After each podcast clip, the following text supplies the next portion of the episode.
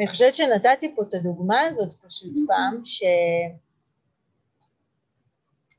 לפעמים זה נורא נורא מעניין, כאילו מבחינתי, אה, באמת לחזור וללמד שוב ושוב קורסים של מתחילים, כן? לא כי יש משהו במתחילים, כאילו, המילה הזאת היא קצת, אולי יש לה אולי איזו קונוטציה שעלולה להיות לא נעימה, אבל באמת, קורס לתחילת הדרך, כן? אין, אין בזה שום דבר אה, פסול או בעייתי, ש... שיש משהו ב, ב, בלפגוש כן תודעות שעוד לא פגשו את הדרך הזאת, שעוד לא מדברות את השפה הזאת, כן, שנותן לנו שוב איזושהי נקודת מבט על, על איך נראית התודעה לפני שהתחלתי בכלל את התנועה הזאת ש, ש, שמתחילה לעצב אותה ולייצב אותה, כן, ואני חושבת שלעצב זו המילה הכי טובה שאני יכולה להשתמש בה בהקשר הזה. ואתמול היה לי שיחה מאוד מעניינת עם מתרגלות על, על, ה, על העניין הזה של פרשנות, כן? על האופן שבו אנחנו נותנים פרשנות לסיטואציה. ואנחנו הרבה פעמים מדברים על זה, כן? אני מאוד אוהבת אפילו את הדוגמה המאוד מאוד פשוטה ויומיומית, שיהיה, אם יהיה פה מגשים של פיצה באמצע, וכל אחת ואחד מאיתנו יאכל משולש פיצה, וזו אותה פיצה, ולכל אחד מאיתנו תהיה חוויה מאוד שונה, ודעה מאוד שונה, כן? ואני אגיד משהו אחר על הפיצה, או אני אתייחס לאספקט אחר של הפיצה, לרוטב או לבצק או לתוספת או לגבינה או וואטאבר, כן?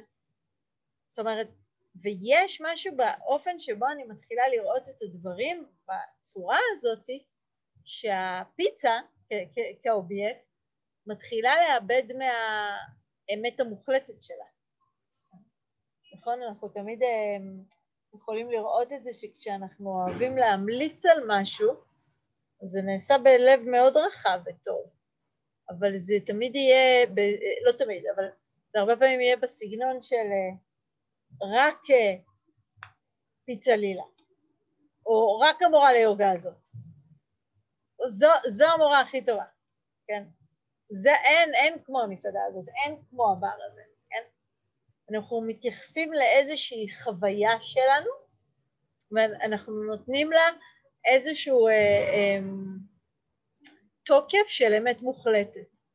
כאילו, זה הדבר, נקודה. והרבה מאיתנו עושים את זה, כן? אני חושבת שאנחנו עושות את זה על כל מיני דברים בלי איזושהי אה, אה, תשומת לב מיוחדת ובטח לבטח בלי איזושהי כוונה לא להיטיב או משהו. אבל יש פה משהו שאנחנו בעצם אה, מתחילים לא לדייק, כן? יש פה איזשהו אי דיוק שאנחנו עושים באופן שבו אנחנו ממשיגים את הדברים, כן? כי אני מייחסת לאובייקט שיש לו פנים שונות וחוויות שונות ויעורר אצל אנשים אחרים תגובות שונות, אני מייחסת לאיזה שהן איכויות מוחלטות, כאילו לכל אחד הוא יהיה כזה, כן? כאילו תמיד הוא יהיה כזה. כאילו זה הדבר הכי, הכי נכון. ויש משהו מאוד מעניין בתהליך הזה שאנחנו עושים, שלאט לאט ככל שה... נגיד התחלנו לתרגל מיינדפולנס, כן? ובכוונה לוקחת דוגמה שהיא כאילו על משהו חיובי וטוב, והתרגול הזה היה לנו מאוד מאוד משמעותי, כן? אני מניחה ש... כולכם ספציפית, אם אתם פה, כנראה שהתרגול הזה היה לכם משמעותי. זאת אומרת, לא הייתם חוזרים כל כך הרבה זמן, כן? ואחרי שהתרגול הזה נהיה לי מאוד מאוד משמעותי, ואני במהלך היום-יום שלי ממשיכה לבוא במגע ובאינטראקציה עם ההורים שלי, עם החברות שלי, עם החברים שלי, עם בני זוג, כן, עם ילדים, עם... עם... ואני נורא רוצה שזה יהיה להם משמעותי באותו אופן, כן? ואז אני בעצם הולכת ו- וממליצה, כן, וזו תנועה טובה, כן, אני, אני רוצה לחלוק איתם. אבל הרבה פעמים תשימו לב שמה שקורה זה שאני למעשה בטוחה שאם לי זה עבד בצורה כזאת, זה לא קשור אליי, זה קשור לזה שמיינדפולנס זה התרגול הכי טוב בעולם, והוא משנה חיים. וכולם חייבים לעשות את זה, כן. עכשיו אני יודעת שאתם עושים את זה, בזכותכם רוב החברים שלכם מגיעים לפה בשלב מסוים, כן, וזה אחלה וזה מהמם, אבל אני רוצה רגע שננסה לשים לב לאופן שבו אנחנו עושים את זה. זאת אומרת, אני בטוחה, כן, שאם התרגול היה לי כל כך משמעותי, אני מתחילה לבנות על החוויה הזאת, זו חוויה, זו באמת החוויה שלי, התרגול באמת היה לי משמעותי, הוא באמת תמך בי באופן מאוד uh, עוצמתי ומיוחד בחיים שלי, אבל על החוויה הזאת אני מתחילה לבנות בניינים, כן? ומה זה אומר לבנות בנימין? בנימין? בניינים? אני הופכת אותה יותר מדי הפגנות. יפה. לא שקוראים לו ככה בהפגנות, אבל יפה. אני, אני, אני לא, לא הופכת, אני לאט לאט בעצם מתחילה להפוך אותה ממשהו שהוא היה, כן, תחשבו על המילה חוויה. תחשבו רגע על המילה הזאת. איזה אה, איכויות עולות לכם בגוף ביחס למילה הזאת? היא מילה שיש בה יותר אווריריות או יותר מוצקות? אווריריות, כן? חוויה, לא יודעת, אני מדמיינת אותה זזה כזה, אני מדמיינת אותה עם גלים, אני מדמיינת אותה אה, אה, נמעכת, כן? משהו שאני יכולה, לא יודעת, לתפוס אותו, כן? ולעומת זאת, כן, כשאני אומרת את המילה בניין, עולה לנו חוויה מוצקה יותר, נכון? עכשיו כשאני לוקחת חוויה, כן, כמו חוויה שיש לי מקורס מיינדפולנס, ולאט לאט על החוויה הזאת אני, מתח... אני בהתחלה חווה, אני מרגישה, כן, אני זורמת עם הדבר, ולאט לאט אני מבססת איזושהי השקפה, או איזושהי מחשבה בתור התחלה. מיינדפולנס זה תרגול מעולה. ואז המחשבה הזאת, ככל שאני חושבת אותה יותר ויותר, היא הופכת להיות איזושהי השקפה. זה, זה תרגול מעולה והוא יהיה מעולה לכולם. וההשקפה הזאת היא לאט לאט, כן, בונה עוד ועוד ועוד קומות, ובקומת הפנטהאוז, כן, שבה אני מתמקמת ביחס לדברים כאלה, אז זה כבר ממש משהו שכל אחד חייב לעשות. וזה די מעצבן אותי שיש לי חברים שלא עושים את זה. הם לא עוזרים לעצמם, או שהם עושים משהו אחר, זה הכי גרוע, זה הקומה הכי גרועה, כן? ש- שהם אומרים לא, אני, זה לא זה, אני אה, עושה ריברטינג, כן, וזה עושה לי את זה. ויש פה איזשהו משהו שאני מתחילה לתפוס חוויה כאמת מוחלטת. אבל כשאני עושה את התנועה הזאת, ששוב התחילה, ובכוונה לקחתי דוגמה שהיא סופר סופר מיטיבה, מתוך מקום שהוא מאוד מיטיב, אני בעצם מתחילה למצק משהו, כן? וכשאני מתחילה למצק משהו, אני בעצם מייצרת איזושהי אינטראקציה אמ, שהופכת להיות מותנית. אני מתנה דברים. נגיד אני מתנה את זה שאני מרגישה טוב בקיום של התרגול בחיים שלי. או אני מתנה את היכולת של בן אדם אחר להרגיש טוב אם הוא ילך לקורס מיינדפלנס. אני בטוחה שהחברה הזאת שלי שנמצאת עכשיו במשבר, אם היא תבוא לקורס, זה יפתור לה את, ה, את המשבר. כן. זה, זה מה שיעשה לה טוב. זאת אומרת, כשאני מתחילה להרגיש שמשהו שהיה טוב עבורי הוא טוב עבור כולם, כן?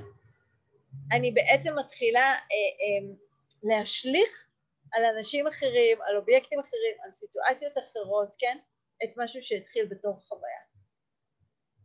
ו- ו- ו- ואפשר רגע להסתכל על המילה הזאת בכלל אמת, כן? אנחנו אוהבים אותה, כן? יש בה משהו שהוא אה, הוא מושך אותנו, הוא כביכול גורם לנו להרגיש טוב. יש לנו איזושהי תחושה שאם נדע את האמת, משהו בנו יירגע, נכון? מה אנחנו הרבה פעמים אומרות במצבים של אי ודאות לדוגמה? יהיה בסדר, אבל, אבל בהקשר הזה של האמת, כן, אני, אני, אנחנו בדרך כלל תמיד נגיד, אני מעדיפה הכל רק לדעת, לדעת מה האמת, כן, לדעת מה באמת קורה, או לדעת מה קרה שם, או לדעת מה יהיה, אנחנו, אנחנו מקשרים מאוד מאוד בין האיכות הזאת של ידיעה לאמת, כן, האמת מרגיעה אותי, כן, היא מחזירה אותי חזרה לאיזשהו מימד שבחוויה שלי יש בו עובדות, עובדות זה דבר בטוח, אפשר להישען עליהם.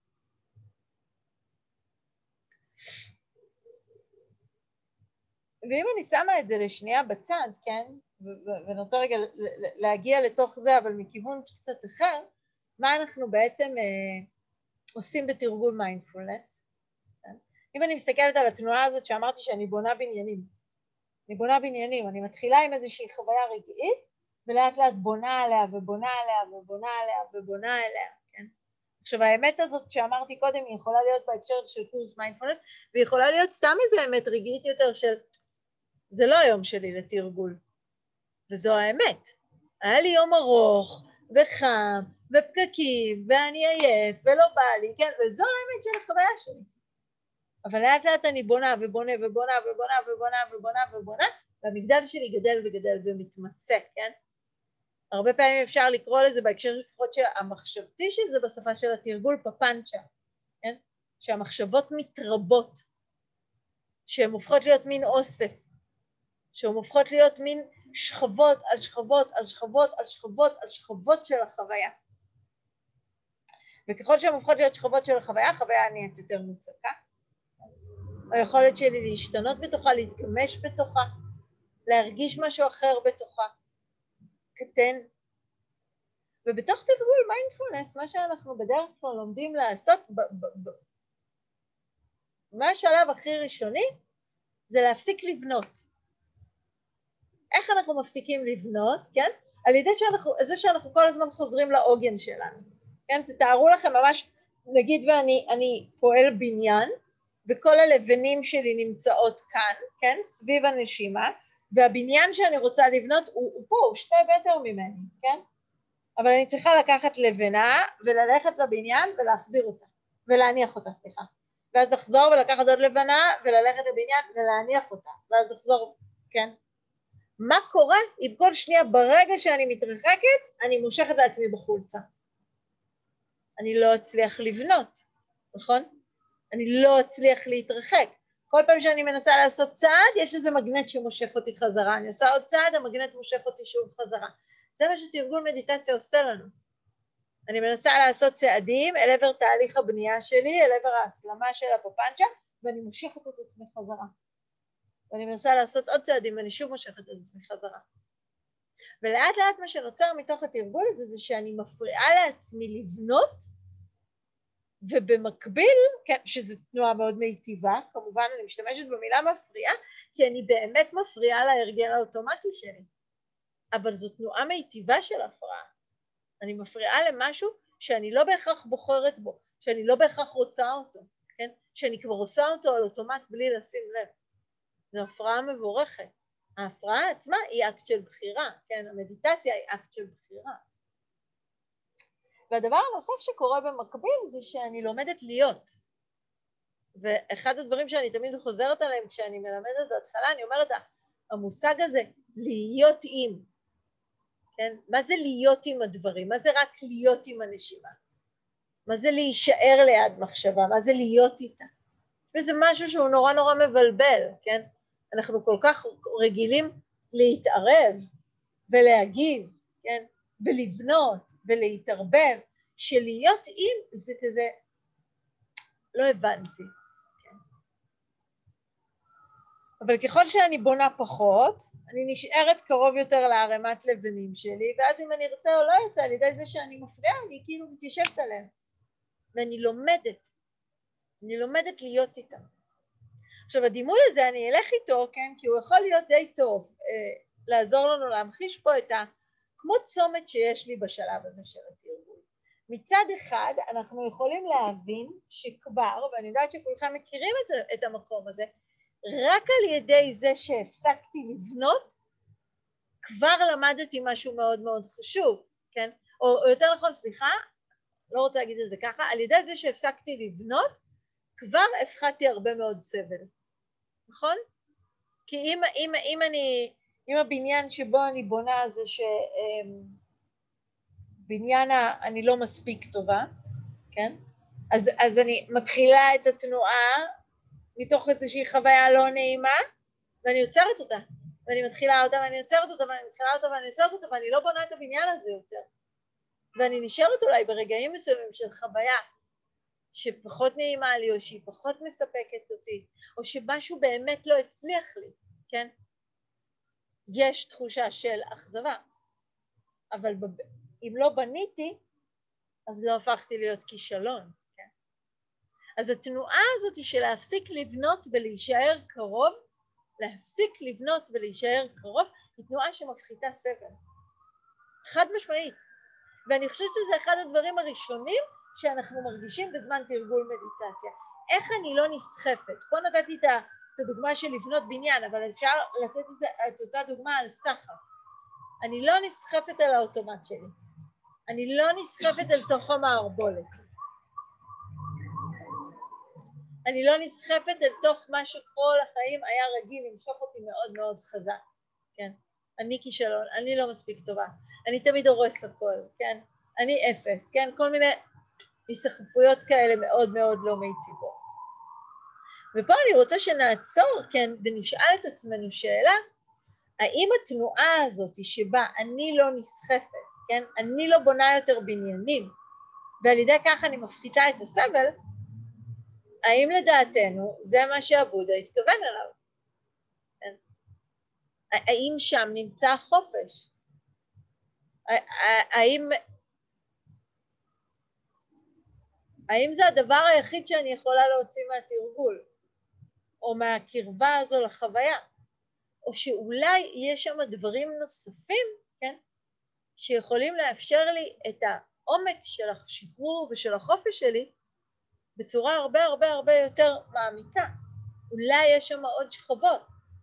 זה לא מבטל את ההפחתה של הסבל שדיברנו עליה מהיעדר ההיסחפות או מהעצירה של תהליך הבנייה. אבל אני בכל שלב כזה רוצה לעצור ולבדוק ולשאול, רגע, this is it? כן? או, ש, או, או שיש פה עוד. כן. ועבוד אחד משמעית אמר שיש שם עוד, הרבה יותר. הסיבה של להיות עם הדברים היא כל כך כל כך פופולרית, כי זה באמת האספקט של תחילת תרגול המיינדפולנס, שמתוך כל המסורת הבודהיסטית הוא זה שככה בא לקדמת הבמה. ובעצם היה עבור כולנו כמעט אני חושבת השער כניסה לעולם הזה. וזה לא הדבר היחיד שהתרגול יכול להציע לנו.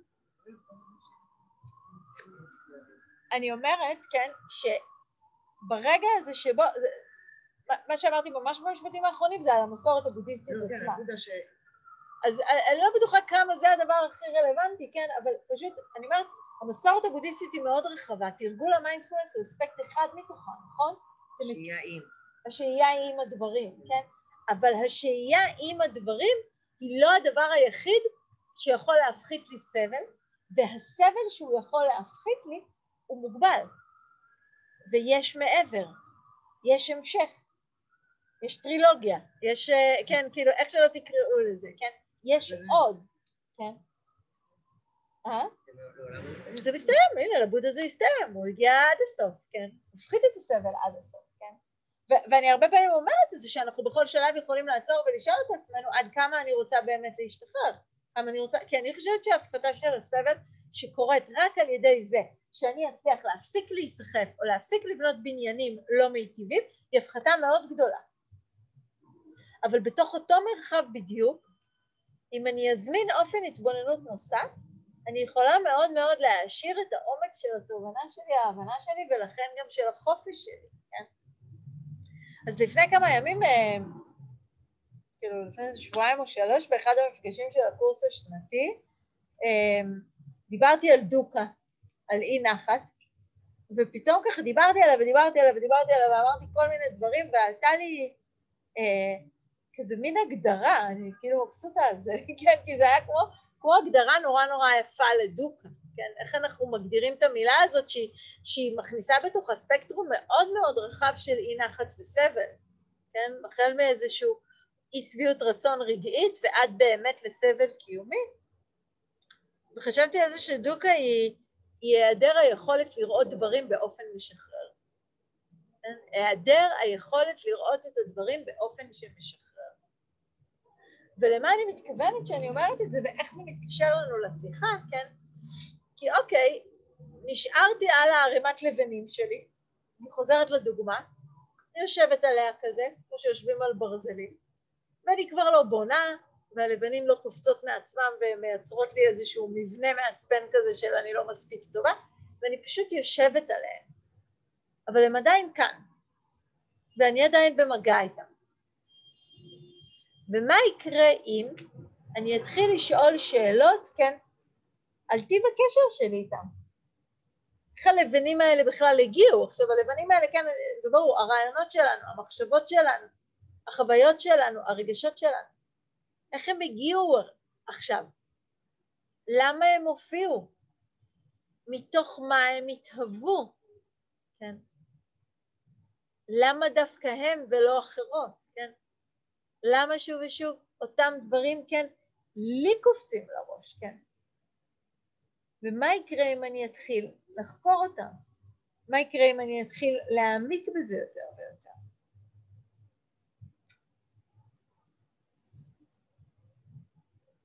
ויש משהו מאוד מעניין, כן, שאנחנו יכולים לראות בזה, כן, שאני יכולה להסתכל על, ה, על, ה, על, ה, על החוויה שלי באופן שבו השאלה שאני שואלת היא, אני רוצה לדעת את האמת. אני רוצה לדעת את האמת של מה קרה, או אני רוצה לדעת את האמת של איך שאני מרגישה, כן? ואם נשים לב רגעים שבהם שאנחנו שואלות את השאלה הזאת, הרבה פעמים, מה הם עושים? הם סוחפים אותי בחזרה לתוך הלופ, כן? כי אני ממשיכה להעלות השערות, ואני ממשיכה להעלות רעיונות, ואני ממשיכה לנסות כן לבדוק ולמצוא איזשהו משהו אחד יציב ובטוח שאני אוכל להישען עליו. אבל מה יקרה אם השאלה שאני אשאל תהיה לגמרי אחרת, כן? מה יקרה אם אני אשנה את השאלה והשאלה שמנסה להבין מה האמת או למה הלבנים האלה, כן, מה, מה הן עושות פה, כן? לשאלה, כן, מה יכול לשחרר? מה יכול להרפות ברגע מסוים? מה יכול להפחית דוקה? זו שאלה שהיא לגמרי אחרת. זו התייחסות שהיא ממש ממש שונה, כן? והרבה מאוד פעמים, ובגלל זה אני, אני נתפסת, לה, אני רוצה להרחיב את, ה, את המבט על ההגדרה הזאת, לראות את הדברים באופן משחרר, לפעמים כשאנחנו רואים תמונה צרה של הדברים, מה קורה למידת הסבל שלנו הרבה פעמים? היא עולה, כי אני רואה רק אספקט אחד של החוויה. והרבה פעמים כשאני מרחיבה לרגע את התמונה, אני רואה עוד פרטים, מידת הסבל שלי יורדת, או שהחוויה שלי משתנה. נגיד אתמול נסענו לכפר מונש, איזה שעתיים הלוך, שעתיים חזור, כן? היו פקקים נוראיים, והיינו כזה שלוש חברות באוטו, וכזה כל הדרך דיברנו, לא, לא היינו מחוברות לחדשות, ולא כל כך... וכאילו התבאסנו, פשוט התבאסנו על הפקקים. זה לא כזה הרס לנו את המצב רוח, כי באמת היינו ביחד, אבל זה לא היה כיף, כן? זה העכיר משהו באווירה, זה צבע משהו בתודעה. מה אני ידעתי? שיש פקקים. כן, ומתי שאני זוכרת שצחקתי בדרך ואמרתי להם, טוב, אנחנו לא יודעות את כל התנאים והנסיבות של הפקקים. ואז אחרי שהגענו הביתה, כאילו באיזה איחור מטורף בגלל זה, אז, אז אחת מהן שלחה לי תמונה כזה מוויינט, שהייתה את ההפגנה של, של נכי צה"ל, ובגלל זה היו את הפקקים. מה קרה לי ברגע שידעתי למה עמדתי בפקקים? משהו ברגע התרווח, נכון? זה כבר לא מעצבן. אני מוכנה לעמוד כל יום בפקקים האלה, כן? אם זה, אם זה מה שצריך בשביל שההפגנה שלהם והמחאה הכל כך מוצדקת שלהם, כן, תצליח. זאת אומרת, ברגע שהרחבתי את המבט שלי וראיתי עוד פרט, החוויה שלי השתנתה, כן? אז נכון שהאמת היא שהיה פקק, אבל זה לא הראייה הכי משחררת, כן? כי לפקק הזה הייתה אולי סיבה, והסיבה הזאת אולי ממש חשובה למישהו, גם אם הוא לא אני. ואם ההפגנה הייתה חדש זה גם היה משחרר אותך לשבת ברצינות לא אם ההפגנה, זו שאלה ממש טובה, אם ההפגנה הייתה של תומכי ראש הממשלה, אם זה היה משחרר אותי, אני חושבת שזה ספציפית לא היה הפרט שמשחרר אותי, אבל הייתי אולי יכולה למצוא פרט אחר שמשחרר אותי. בנושא של הפקק, כן? בנושא של הדוקה האישית שלי, כן? לראות את הדברים באופן שמשחרר. אז פה בגלל שסיבת ההפגנה מעוררת בהזדהות, אז היא הייתה מה ששחרר אותי, אבל תמיד על כל דבר, אם אני לוקחת באמת את הפקק כאובייקט, אז זאת הייתה הדרך להשתחרר כרגע, אבל הדרך להשתחרר גם, הנה במהלך הדרך, עם מה עבדנו? עם זה שיש לנו זמן איכות, כן? כל פעם מישהי התעצבנה וכל פעם הזכרנו אחת לשנייה, שזה עוד זמן יחד, שהרבה לא, זמן לא היה לנו כזה, כן? אז, אז, אז זה לא, וזו דוגמה מאוד טובה, כאילו יש אמת אחת. אם זה של נכים, אז זה בסדר, אם זה של מפגינים... דווקא הפגנות של ראש הממשלה זה דוגמה של שתי אמיתות. אז אני אומרת, אז רגע, אני אומרת, כן, אז אם יש לי את הצד השני, כן, משהו שאני לא מסכימה איתו, אז זה בהכרח יגרום דוקה. לא זה נכון ולא זה נכון. איך אני יכולה בכל רגע, כן, לאסוף אופן התבוננות שישחרר אותי יותר. והוא תמיד נמצא שם, כן, הוא באמת באמת תמיד נמצא שם. מה קורה לנו נגיד כשאנחנו מאוד מאוד כועסות על מישהו או מאוכזבות ממישהו או רבות עם איזה חברה, כן? או מתבאסות עליה שהיא לא התייחסה אלינו שבועיים כבר לא הרימה טלפון ואנחנו מלבות את הכעס, נכון? ובונות ובונות והיא תמיד והיא ככה והיא כזאת והיא כזאת והיא כזאת אז כשאנחנו מדברות איתה אנחנו מגלות שהיא, שהיא הייתה חולה או שהיא עברה משהו קשה או שמישהו קרוב לה עבר משהו קשה מה קורה לכעס באותו רגע? מתמוסס ברגע, זה כאילו ניפצו לנו את הבלון, כן? משהו בבת אחת משתחרר. מה יקרה אם ברגע שבו אני מרגישה כעס על מישהו, אני אזכיר לעצמי את אחד המשפטים, כן, הכי מפורסמים שיש, שכל אחד, כל אחד מתמודד עם משהו שאין לי מושג לגביו. רק אני, אני רק אזכיר לעצמי את זה. מה קורה אז לכעס, כן? ואז אני בעצם לומדת, כן, משהו הרבה הרבה יותר עמוק על החוויה, כן? לא רק שאני יכולה להיות איתה, אלא שהאופן שבו אני נמצאת איתה מעצב אותה מחדש, כן? היא עדיין לא התקשרה שבועיים, אבל זה שהיא עדיין לא התקשרה שבועיים יכול ברגע אחד להתמצק ל... היא חברה לא טובה ולא אכפת לה והיא לא רואה אותי וזה תמיד קורה וזה שהיא לא התקשרה שבועיים יכול להתמצק למשהו אחר לגמרי של אולי כדאי שאני ארים לטלפון, אולי כדאי שאני אבדוק, אולי משהו קרה, כן? וזאת תפיסה, וזאת תפיסה. והרבה פעמים, כן, אני, אני, אני נאחזת באמת, כן? אבל האמת היא שהיא לא התקשרה. כן? האם האמת עוזרת לי? כן, המשפט הזה, כן, the truth will set you free. באמת? באמת האמת? באמת האמת משחררת? כן, לא תמיד, לא בהכרח. תשימו לב כמה פעמים אנחנו נוטים לתייג דברים כאמת, בין אם זה בדיבור הפנימי שלי, כן, על עצמי, נכון? תחשבו רגע על הכל של הביקורת העצמית שלכם. נכון שהיא נשמעת נורא אמיתית? נכון שיש תחושה שזה כזה נשיא בית משפט העליון פה יושב בתוכי והוא כאילו נתן את הפסק דין הסופי ו... ובאמת אני לא מספיק טובה ובאמת לא התארגנתי בזמן ובאמת לא התאמצתי מספיק ובאמת יכולתי לעשות את זה יותר טוב, כן? יש שם, יש שם, יש שם גוון של תחושה של אמת. זו אמת משחררת? לא. ומה היא עוזרת לי? כן? הרבה פעמים שאנחנו, זה נורא מעניין, כן? כשהבודה מדבר על אמת, אז אה, אה, אה, אמרתי את זה הרבה, הרבה פעמים צריך, אי אפשר לתרגם את המילים של הבודה כן כמילה. נגיד למילה אמת, היא לא רק אמת, היא אמת מועילה. זאת אומרת, אמת בפני עצמה לא עומדת. אמת היא רלוונטית רק כשהיא משחררת. ואז יכול להיות שבכלל את כל השיח שלי, כן, אני רוצה לשנות לאיזשהו שיח שבודק שוב ושוב, כן, מה, מה, מה זה אומר בכלל, כן? מה זה אומר לראות את האמת? מה זה אומר להביא בהירות מסוימת? כמה אני בטוחה בה?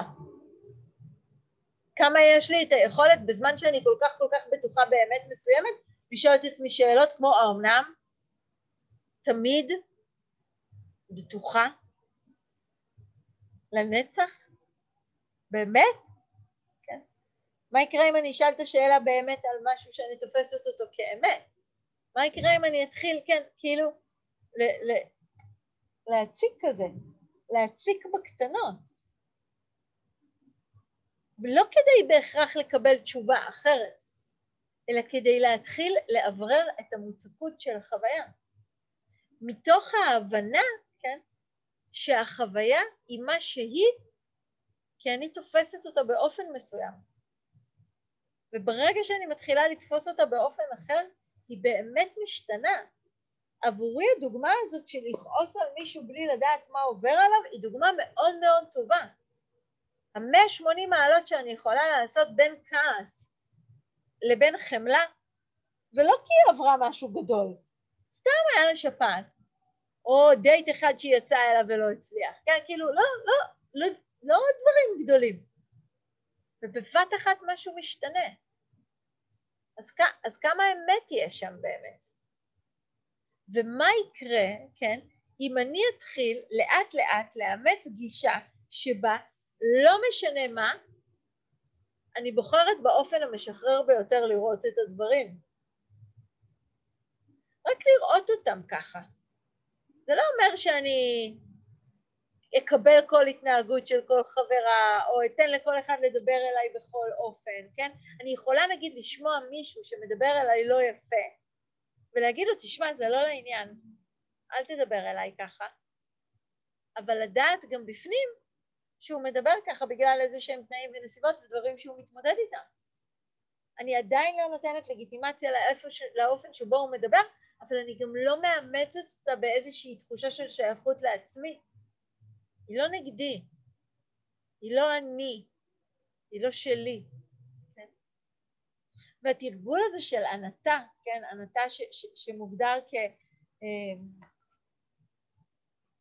כאילו שוב, בתרגום מילולי חסר ביותר, כן, מוגדר כ-not כלא עצמי, כאין עצמי. זה, זה גם מה שהרבה פעמים אה, מאוד אה, מאיים בדרך הבודהיסטית, כן? מה זה לא עצמי? מה זה אין עצמי? לא ממש רוצה לוותר על כל זה, אני לא ממש רוצה שזה ייעלם.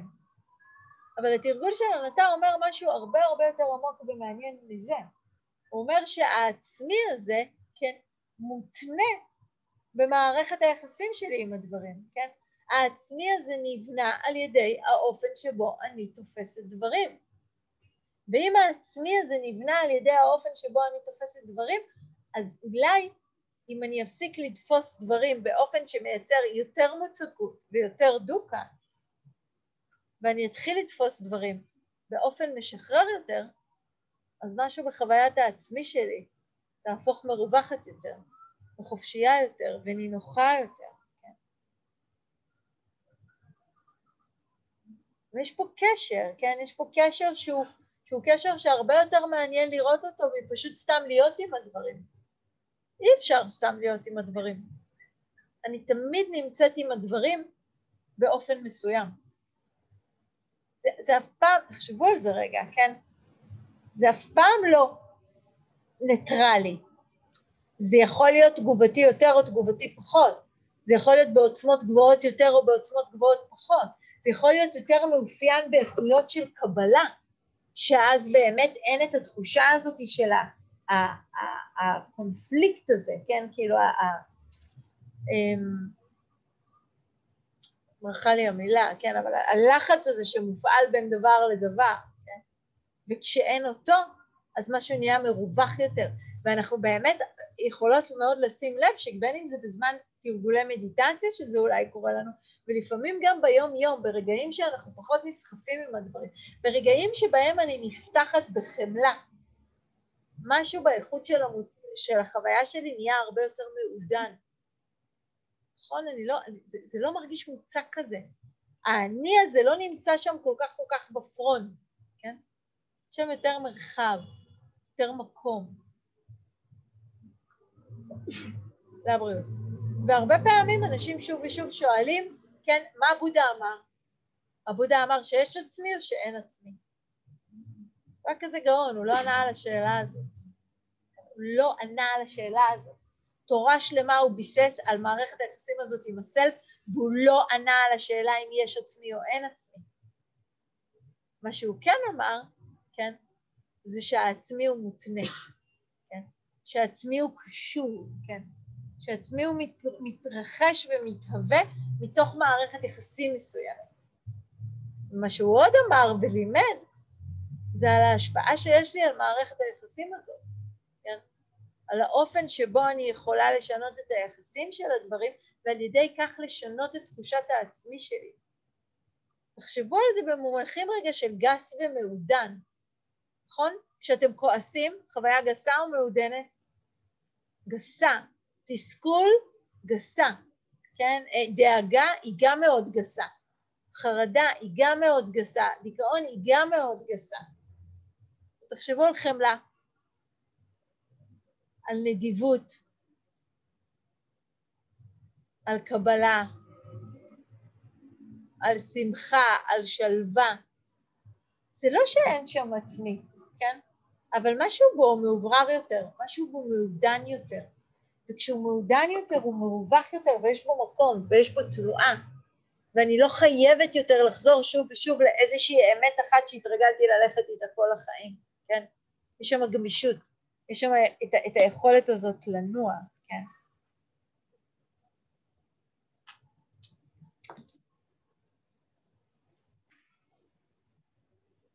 אז אני יותר ויותר חושבת, כן, שלפעמים, וזה, וזה נורא מעניין, זה נורא מעניין לראות איזה, איזה, איזה, איזה סוג של מתרגלות אנחנו, איזה סוג של מתרגלים אנחנו, כי חלקנו, בייחוד מי שיש לו את הנטייה נורא נורא לחקור ולהבין, עלול לחפור שוב ושוב ושוב ושוב ושוב בכיוון הלא, הלא בהכרח משחרר ביותר, בניסיון להבין את העצמי. מה יקרה אם במקום להבין את העצמי, אני אנסה לחיות עם העצמי ולהשתחרר עם העצמי. שימו לב, לא מהעצמי, אלא איתו, אלא איתי. כן? איך? על ידי התנועה הזאתי שלא עושה אני ושלי לכל דבר, נכון? תחזרו עכשיו לתרגול המדיטציה שעשינו, כן? אני, כן, אני חסרת סבלנות היום. אני עושה אני ושלי לחוויה. הברך שלי כואבת. החום הזה מופיע בגוף שלי. חוסר הסבלנות הוא שלי. אני כזאת וכזאת. התרגול שלי הוא כזה וכזה, כן?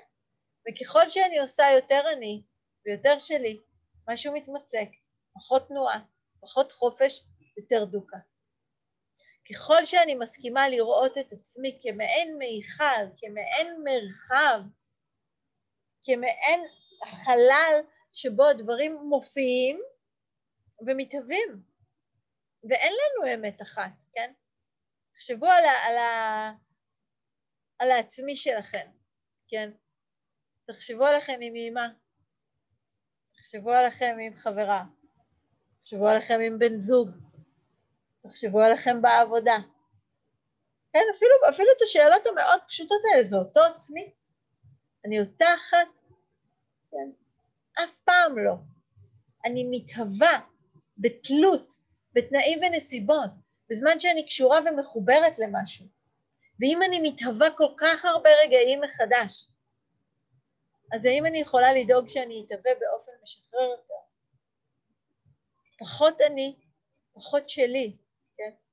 פחות ההזדהות, פחות השייכות, כן? בסך הכל נותן לי חופש. זה נורא מעניין לראות את זה, תמיד אני חושבת על הדוגמה הזאת, כן, של הטיול אחרי צבא בהודו, ואיך הרבה פעמים הנטייה לצאת אליו היא בתוך אה, חבורה, או עם איזה חברה, או, או, או שתיים שלוש חברות מהבית, או להכיר שם חבורה להיות ביחד, וכל מי שיצא לו לרגע לצאת מהחבורה הזאת, כן? איך זה מרגיש? זה חופש, נכון? ממה חופש? מה, חופש הוא באמת כי אני לא עם האנשים האלה או לא... לא, חופש הוא מהזדהות עם איזושהי תחושת שייכות לאיזשהו עצמי שהתרגלתי לשאת עליי ולהופיע דרכו ולהיות הוא, כן, או להיות היא, או להיות אני. אני, אני נאלצת אל מול החברות שלי לעשות שוב ושוב את האני הזה שהן רגילות לראות. והחופש הוא לא שאני מבינה מה האמת שלי, החופש הוא כשאני מוכנה לזנוח את האמת הזאת בכל רגע מחדש, ולבחור אמת חדשה, כן? ואחרי רגע האמת אחרת, ואחרי רגע האמת אחרת. ולהיות במלוא ההתמסרות לכל אמת חדשה כזאת שאני מרימה, לזמן שבו אני מרימה אותה, לזמן שבו אני לובשת אותה. מבלי להתחתן איתה, זה, זה כמו פולי אמוריה עם, עם זהויות של העצמי, כן? זה, זה, זה מין כזה, לפתוח את זה, כן? לפתוח את זה ולפתוח את זה באמת נותן לי חופש. אין סיבה, אין סיבה להיות ב, ב, בכבלים האלה. ולראות איך הכבלים האלה הרבה פעמים מסתתרים מאחורי משהו שאנחנו קוראות לו אמת. כי האמת, אני חוזרת למה שאמרתי בהתחלה, היא מרגיעה אותי, היא ממקמת אותי, גורמת לי להרגיש שאני מכירה את עצמי, כי זו האמת שלי. והיא באמת עושה את זה בחלק מהמקרים, אבל באותה נשימה בדיוק היא גם מגבילה ותוחמת אותי למקום מאוד מסוים. אני לא רוצה להתנער ממנה, אני לא רוצה לשכוח אותה, אני רק רוצה לזכור שגם היא ארעית, ושגם היא מותנית ברגע הזה שבו אני מחליטה לאסוף אותה אליי. ואם ברגע מסוים של בהירות, כשאני יושבת לי שם על הלבנים, על הבלוקים, ומנופפת ברגליים, כן, ואני מבינה שהאמת הזאת היא לא משחררת, או לא משחררת יותר, או לא משחררת כרגע, אני יכולה בכל רגע לשמוט אותה. להפסיק לעשות לה אני ושלי, להחזיר אותה למדף, אולי אני אחזור אליה אחר כך, אולי אני לא אחזור אליה לעולם, אבל לבחור לעצמי אמת אחרת, חדשה, משחררת. בואו נשב עם זה כמה רגעים.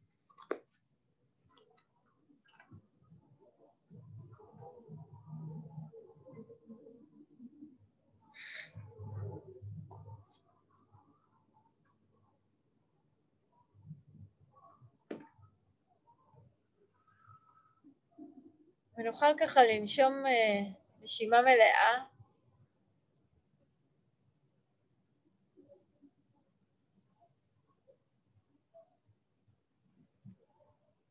ורק להזמין את עצמנו להוסיף את המילה משחררת למילה אמת.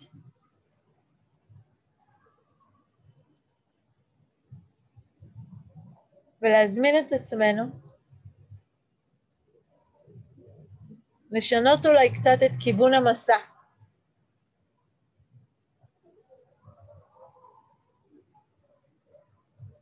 להרפות מהחיפוש אחר אמת מוחלטת להישען עליה ולהתמסר לשאלה של מה משחרר עכשיו ברגע הזה.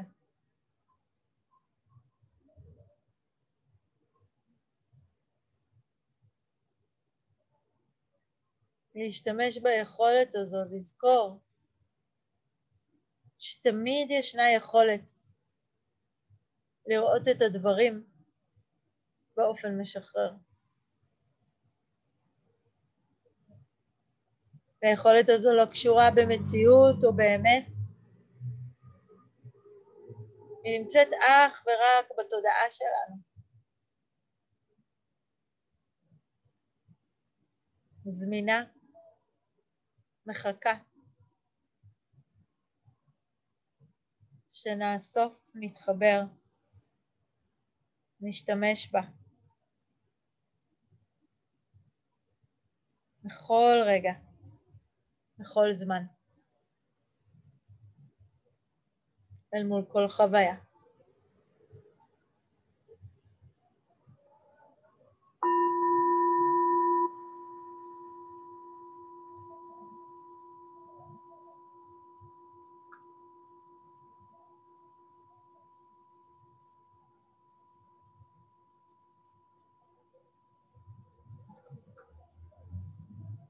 תודה רבה על ההקשבה.